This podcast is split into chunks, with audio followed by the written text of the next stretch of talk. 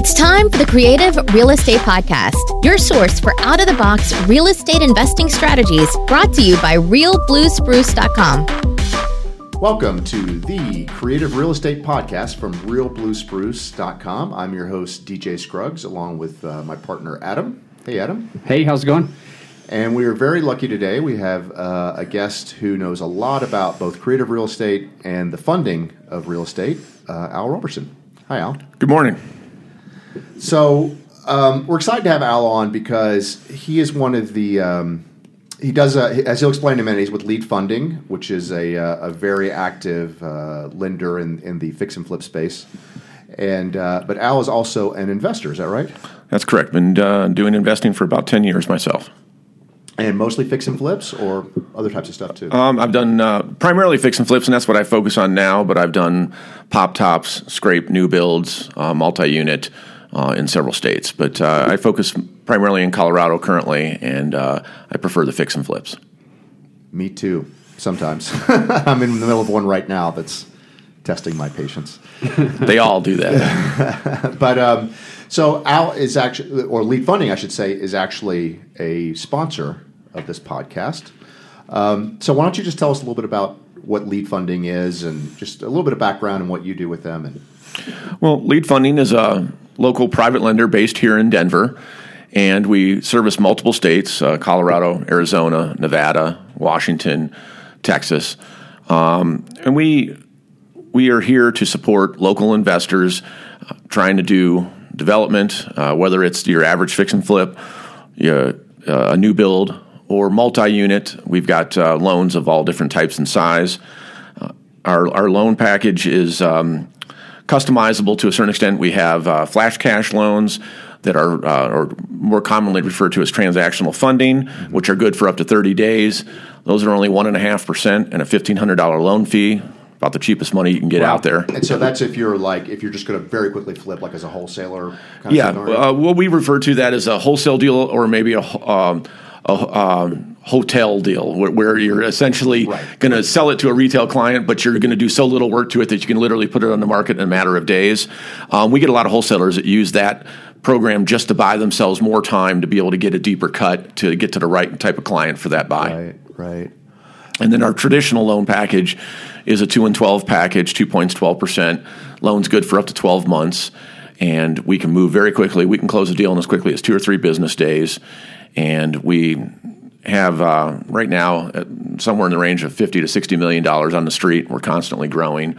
We never have to ask a third party for the funds. We have the funds in house. Mm-hmm. I think that's an important thing is is knowing that your lender can actually close when they say they can close, not only from being able to get things done, but having the funds.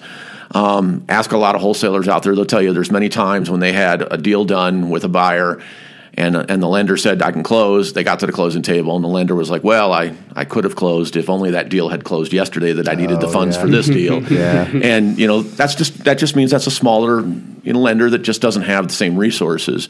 We don't have to say no to a deal. We have the funds, and we can move. And if the deal makes sense, we're going to make it happen. So cool. So. I've never actually done a deal with you guys. I am pre-qualified if I find a deal, and I, have actually used. I have a, a proof of funds letter from you guys that is very useful. but Adam, you actually have worked with lead funding, right? Yeah, we've we've used lead funding on two of our deals that closed, and I can't I can't name the amount of uh, deals that these guys have looked into um, and let us know, you know, the problems and how much the funding was actually going to take. And me personally. I've had a lot of experience with construction, and I feel like I'm pretty good. Uh, however, at the same time, there's been at least two deals that I can think of right now, off the top of my head, that Al has come out uh, before they funded and let me know of some of the issues. And both times, I, I'm pretty sure we saved tens of thousands of dollars, multiple tens of thousands of dollars, uh, because of their um, their help, which is actually the best. The reason, the main reason why I wanted you to be here and uh, discuss everything that you guys do is because I think it extremely benefits the newer investor. Do you want to speak to that a little bit? Sure. Um, it, it is a tough business, and no matter how long you've been in the business, every deal is a new template, uh, you know, that you're learning from. And you know, there's there's just because we want a deal doesn't mean the deal works. And sometimes we, we start looking at a deal and we want to make that deal work and we overlook things or we just don't see things. And sometimes it's great to have another set of eyes that has a vested interest in your success kind of watching your back. Um, and, and that's what we can do for investors is uh, many times, uh, kind of as you indicated, is sometimes the best advice we can give to an, uh, an investor is listen, this deal doesn't make sense. Let me, let me tell you why we think that. Um, and or sometimes it's just a matter of giving them enough information to where they can make that decision on their own. Um, but sometimes there's absolute, you know, deal breakers that we discover, and uh, you know, we don't want to help somebody get into a deal that's going to go bad for them. Um, and we feel like, you know, if we provide that service and we help somebody avoid a mistake, boy, that's going to go a long ways the next time they're doing a deal because they're going to remember that we helped them out. Um, so that's part of the service that we try to offer. We're not just a lender. Uh, everybody in our business comes from the investor world. That's one of the reasons I'm involved in the company is because they want that that knowledge and experience uh, from an investor side, looking at each deal as if it was going to be their own deal, and how to, how they're going to look at that, how they're going to you know, how they looking at the numbers, the the exit, et cetera. That kind of brings us. Sorry to. Uh, that kind of brings us to what we were discussing just before we started to record. Is there's so many lenders out there. There really are, and you were mentioning yourself.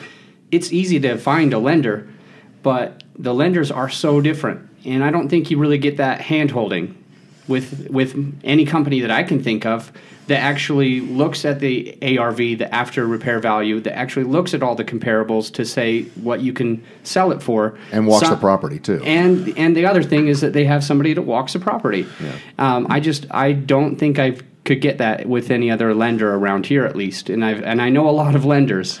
Well, and, and there are there are there's plenty of resources and many of them do a fine job in providing funds for closing. I mean, there are some out there that just don't have enough resources and they they maybe can't get to the closing table, but generally speaking there's plenty of resources that can. Uh, the way we differentiate ourselves is is exactly that. We we try to make sure that not only do we have the funds and we can get you to the table quickly and and close that deal, but more importantly, can we provide you the data that one helps you make a better choice right out of the gate. And two, once you get into the deal, can we help you make better decisions throughout the transaction? Maybe it's a phone call and you say, Hey, Al, I, I'm having problems. Do you have a good licensed electrician that I can use for this project? Sure, I've got three guys that I've used myself. Here's their information. If I don't have somebody in the category you're asking for, I'm not going to just pull out a name and a number and say, here, try this. Hopefully it works. Mm-hmm. I'm going to give you either a proven resource or I'm going to tell you I don't have it. But the bottom line is, isn't it great when you can call somebody and get a proven resource for a solution on your on your budget and your and your project um, that somebody else has already vetted, um, or sometimes it's just a matter of, hey, I'm struggling with the floor plan on this thing. Can we walk it and talk a little bit more about you know some of the ideas I have? Can you give me some of the insight if you were doing the project? And sometimes we do that walk and we collaborate, and all of a sudden we come up with a better idea because we got everybody's ideas coming together. Again, you've got a partner that has a vested interest in your success that you don't have to pay other than your normal cost of lending. Uh, that's a great resource. You know, um, some people pay a lot of money to either go through a course or to pay to have somebody consult for them throughout a project. When we do that as part of our package, I like that uh, you you mentioned the speed of funds because I think a lot of lenders do think or say that they can close quickly. Uh, but there's been a couple of times where I've been in a bind and I've called you and Jason and I've said, I've got this deal and it's Friday and I need to close Monday. Is there any way possible that we can do this? And I'm not trying to say that you'll always be able to do this. However, in our case, you were able to close Monday, funds in the bank, ready to go, one business day later. And, and we pride ourselves on that. I mean, uh, listen, in this business, it's tough enough to find deals, right? We, especially nowadays, we're all struggling to find deals that make sense. Um, therefore, you need to be able to move quickly when you get that deal because sometimes that's uh, the entire reason you got the deal. For example, I'm under contract now, right now as an investor myself on a property. We're supposed to close it today, and there was multiple offers on the property. All but one of them were in excess of our offer, and we got the deal because we told them, "Listen, we'll close as fast." or as slow as you need us to, but it sounds like speed is of the essence for you as a seller. We'll close as fast as you need us to, and we'll triple the earnest money and make it hard immediately upon execution of the contract just to make you feel comfortable with that statement. And that's why we got the deal, even though somebody else was willing to pay more money. Um, so if you get a deal predicated on that, boy, you better be able to back it up. That means I actually, I actually had a similar situation a while back where I act, I came in lower than what someone else had asked, and I knew it was lower. I, I kind of didn't think they would do it, but it turned out because I could close quickly, uh, they did go with me. I you know I think I came in at like about six thousand dollars under what the best offer was. So definitely speed is. Um, It's just one of the, the possible tools that you got to be able to use in order to get a deal. You also got to be able to count on, no matter when the closing date is, you got to be able to count on that lender to, to be there and have the funds. Um, ask ask guys that are in the wholesaling business. Nothing more fr- frustrating to them in the world to when they go through all the trouble to get a deal put together, get a buyer teed up. They say they've got a lender, they got the funds, we're going to close, and then they get to the table and that and that uh, that wholesaler, or I mean, I'm sorry, that lender didn't have the funds because they needed them from another deal, and and that that that that devastates everybody at that table. Right. The seller, the wholesaler, everybody everyone, loses. no one's happy. Yeah, so you, you know you, you've got to do your due diligence. You got to make sure you're dealing with somebody that can do that, and also if there's a benefit, you need somebody that can be there for you throughout the project, not just on the lending side, and we can do that. So, as, as we said at the beginning, the focus of this podcast is creative real estate. Um, and we did a pre interview with you and asked you about some creative stuff. You've done a lot of deals over the years, so we imagine you've seen the good, bad, and the ugly of uh, how things can be done that maybe aren't by the, um, the textbook method. And we're just wondering if you could tell us about one or more of those. Well, listen, um, you you have to you have to always be thinking about all the different angles that's going to help you get your next deal. And Adam is, is is is a good example of always thinking of six different ways a deal can be done. But even even at that point, but even before you get to that point, there's got to be six ways or ten ways or a hundred ways of trying to find a deal and, and and create a deal because sometimes in our business, you know, you don't get a deal unless you you create the deal or you you make the deal come to life. Um, so, uh, I mean, there's some simple ones. Uh, for example, I was I was working on a project in um, in Denver, and one of our normal procedures is to I take my business card. I manage all my projects my personally, so I, I hire my guys, I manage them, pick all the designs, all that kind of stuff. And so I'm on the project two, three times a week at least, and I'm so I'm very involved. One of the things I do as we're getting ready to start the project is I'll take my business card and I'll walk and I'll try to hit the neighbors all around the house, across the street and everything. One is I, I don't want them creating problems or challenges for us. And if you make friends with them, you give them your card, you give them your spiel. Many times they'll be a great resource for you, um, and you know they'll tell you if there's something's going wrong. I've had I've had the phone call where they said, "Hey, there's there's water coming out of the back door of the house." I'm guessing that wasn't intentional. Maybe you need to do something. That is Um, useful to know that. I've had that happen. Um, but um, one of my deals I got last year was I I was doing my my door knocks around the property, and the the house next door was a rental. The tenants gave me the impression that they were getting out because they they sensed some frustration with the owner, and he was tired of the rental business, and so alarm bells started going off in my head, saying, "Hmm, maybe this guy wants to sell." So we had to do some research. It wasn't easy to find this person, and, and it was actually quite challenging. And my partner was really diligent, and he kept digging, kept digging. He finally found this guy, and he, he was able to make the connection and made contact with the guy. We got him to come out to the property and meet us in person. Um, and in person meetings always tend to have a little bit more impact, anyways. And we started feeling him out, found out he was frustrated told him we were working on the house next door. Gosh, you know, if you want to sell the property, we'd be happy to buy it. And three days later, we were we were closing on the transaction, and I was I was now I was working on the house next door. So that was that was creative strategy. I mean, it's it's kind of a basic 101 concept. You should be door knocking anyways for other reasons, but you never know when that might be your next deal.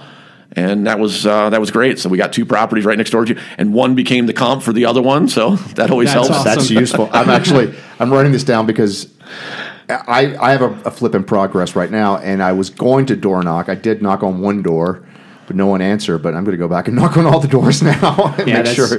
definitely an out of box way of thinking about it, and de- and for the amount of time that you guys spent trying to track this person down, and the fact that rather than just giving them an offer blindly, actually meeting them in person, that's some out of box creative thinking. And, and you know what? You could do that a hundred times and it might not work, but look at it. That, that it worked that time. How much did you make on his on that that house? Uh, that was about a forty-five thousand dollar margin, and the one next door was was right around the same. So basically, we turned one deal into two, and they they were great. Um, and they were very similar houses, so it worked out great. My construction was very efficient because I was right there with two houses. Another reason that you should be doing that door knocking is. Uh, I've seen people's projects go way south on them because they didn't do that. Um, I missed out on a deal last year, and the guy that got it was a contractor investor. So he has his own crew. What a great scenario, right? He's got his own, he's a contractor already. He's got his own crew. So therefore, he can he can do the cost factors a lot better than people like us that got to hire somebody. And but he didn't door knock. Turns out one of the neighbors was not a very comfortable not very comfortable with the whole concept of what was going on next door. He didn't make nice and he skipped a step which can be important is he didn't test for asbestos in that house which had popcorn ceiling that he was removing which especially in that area was a notorious area for having that problem the neighbor turned him into the EPA EPA showed up Wow. shut his property down red flagged it deemed it a spill which Isn't that a is that a federal offense? it absolutely Asbestos? is. They can actually fine you thirty-five thousand dollars per day per incident. Oh my God. Now he was able to get away with a, I think it was something like a three thousand or four thousand dollar fine, which was nominal considering. And he was on he, he went on probation for two years. And of course, because they deemed it a spill, now he had to not only did he have to do mitigation, but it's a special type of mitigation because it's deemed a spill site. And it ended up costing that whole scenario cost him somewhere in the range of twenty two thousand dollars. Plus, it took him four months to get through that whole cycle before he could really even get back to doing the project normally. He didn't make any money on the project. In fact, I think he lost a little bit of money on the project. So he ate up all of his margin and then some, just because he didn't do something that you know we've been taught in the business is is a is a no brainer. You got to do it. And and you know maybe And he's a contractor too. That's it's right. not like he's just some newbie, right? That's right. So he probably should have known better. But listen, we've all made mistakes. Mm-hmm. I, I look back at some of the dumb things I did, and I said, "Wow, how did I? How? Why did I do that? How did I not see that coming?" But you know, that's how we learn, I guess. Um, and you know, I, I guess that's part of why I like what I do is is I get to help people avoid some of the mistakes that I made Mm-hmm. when nobody was there to help me. Um, and that's kind of cool if you can help the next guy do something and make make money because they they benefited from your knowledge. It's you're, you're passing it on. So. Hey, Al, before we let you go, um, would you tell us a little bit more about lead funding, how it got started, the owner? Just, just a little bit about the history of the owner, and uh, and also I've I've heard that uh, he's running for governor of Colorado. Um, if you if you could talk a little bit about that too. Sure. Uh, Victor Mitchell is our CEO and founder. And uh, he used to be an active investor himself. In fact, I used to manage his portfolio for him. Uh, my partner and I would facilitate his acquisitions, manage his projects, his sales, et cetera. And as he was starting to wind down that business, he started getting a lot of people that he knew in the business, friends and associates that were investors, that were asking, "Hey, do you, you know, do you want to lend on my my deal? Do you want to be an equity partner or a lender uh, relationship?" And at first he was saying, "Well, no, I, I don't do that. I'm you know I'm I'm just an investor." And he kept getting more and more of those types of inquiries, and so he decided to experiment with it with some people that he knew and trusted. And he started doing loans here and there, and you know, great way to start with people that you know and trust, people that you feel like you you definitely can count on. And so they went well, and he started getting more business from them. He started getting referrals from their friends and associates, and he really felt like, you know what, this is this is a viable business. There's a, there's a there's a need, and people are clamoring for resources. So he did the research and he started figuring out all the all the regulations and, and making sure that you know what it took to be compliant and how to avoid crossing over into the RESPA uh, regulated stuff for owner occupier loans and things like that, which we don't do. And he started getting really uh, serious about it, and he um, divested himself of all of his investment properties and focused entirely on the lending business. And started really uh, building up his business in Colorado and Arizona, where he had a lot of resources locally that he knew in the investor world. And those people became clients as well as their referrals. And our, our business thrives on referrals. That's where we, we don't do any um, advertising or marketing of any sort. Except our podcast. There we go. and, and, and we see that as, a, as really a type of referral because it's people that we're, we know in the business, people that we work with and therefore we can help each other. Um, and that's what we like to do. Victor has been a, a lifelong successful entrepreneur. And um, yes, he, he is uh, running for governor. Um, in fact, right now that's becoming a, about 90% of his time. So myself and Jason are taking over the day to day operations to help fill in while he uh, pursues this dream of his. He's he um, he's attacking it from the mentality of a of a businessman and a concerned citizen. He he comes from the conservative side, and he he really wants to. He's done well for himself. He feels like, hey, listen, I, I've been successful.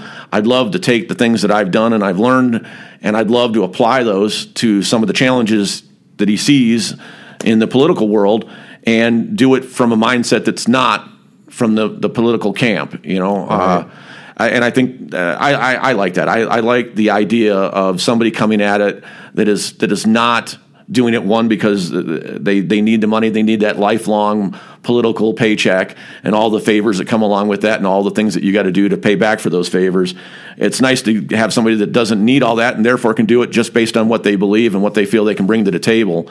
Um, and I think that's one of his uh, concepts is that he wants to bring a team of experts in that are independent, not political, and not paid to help come up with solutions and plans and ideas to attack the problems that we all uh, know exist out there for the state of Colorado and try to uh, to to make a difference and and and do it without depending on the political machine entirely. Right. I mean, I, this obviously is not a political podcast. We just thought it was an interesting side side story here, and I think it doesn't really matter if you're political, uh, if you're conservative or liberal. If you're willing to get in the ring, I admire you because it's hard. Absolutely. Running for office is hard. Yeah, I couldn't do it. And you know, so I admire anyone who's you know serious about it, and you know, especially coming at it late in life. You know, he's not some thirty uh, year old who started out with city council and then is just Right. kind of stepping through, but sort of jumping right to the governorship. That's that's got to be a real challenge. Well, and I'd love to see him change some things that could affect our lives as investors too. One of the things he'd love to do is repeal or reform the construction defects law, which has really stifled uh, construction in Colorado. That's huge in Colorado right That- now. That's absolutely a big deal, and it's just an example of somebody's really novel idea that sounded really nice, but in, in, in they didn't really think it through, Right. and they didn't understand what was going, how the impact of it, and now they don't know how to how to deal with it now that they've done it, and we need people to come in and, and, and attack things like that from a different point of view. So, uh, just real quick, this election is for October of 18. Is that right? That's correct, and the primary will be uh, in June of 2018.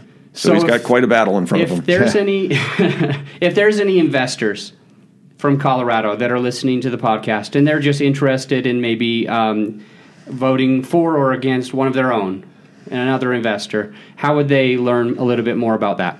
Oh, they could check out his uh, campaign website. It's vicforgov.com. So V I C, the number four, G O V.com.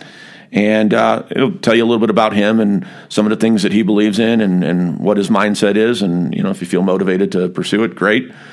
But uh, it's passion. It's something he's doing, and uh, lead funding's not going anywhere. Um, you know, win or lose on the campaign situation, um, lead funding's going to be here to provide support for the local investors. We've got a lot of clients that count on us. I'm I'm a lead funding client myself. I do my deals through lead funding, so we want to we want to have the the resources that it provides, and so we'll keep doing that as well. I just want to say that Al, uh, I do believe in what you and Lead Funding do for the community. I do honestly uh, think that you're providing a service, uh, lending money that I can't find in other places, and I've appreciated everything that you guys have done for us. And we're really excited that you're one of our sponsors because we, we do want uh, we do want other people to be able to use you guys, um, especially if they're especially if they're new at this. I know you can fund anybody, but those those people who are getting into their first flip, um, I think that it, lead funding is exactly who they need to be calling. So, um, thanks for being on the podcast. Thanks for talking to us about all this, and and uh, really appreciate you being here. Well, yes. thank you. Thanks very much, Al. And that's going to wrap up the Creative Real Estate Podcast from realbluespruce.com. I have to practice saying that. Thanks again. We'll see you next week.